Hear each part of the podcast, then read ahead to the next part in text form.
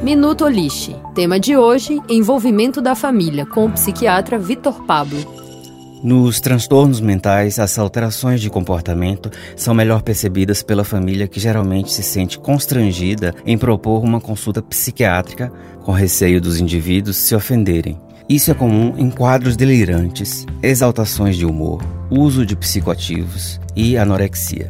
Os familiares tentam se consolar interpretando como se fosse uma fase, decisão excêntrica ou um problema insolúvel. Quando o quadro piora, ele gera eventos de exposição financeira, moral, tentativas suicidas ou rupturas de vínculos sociais.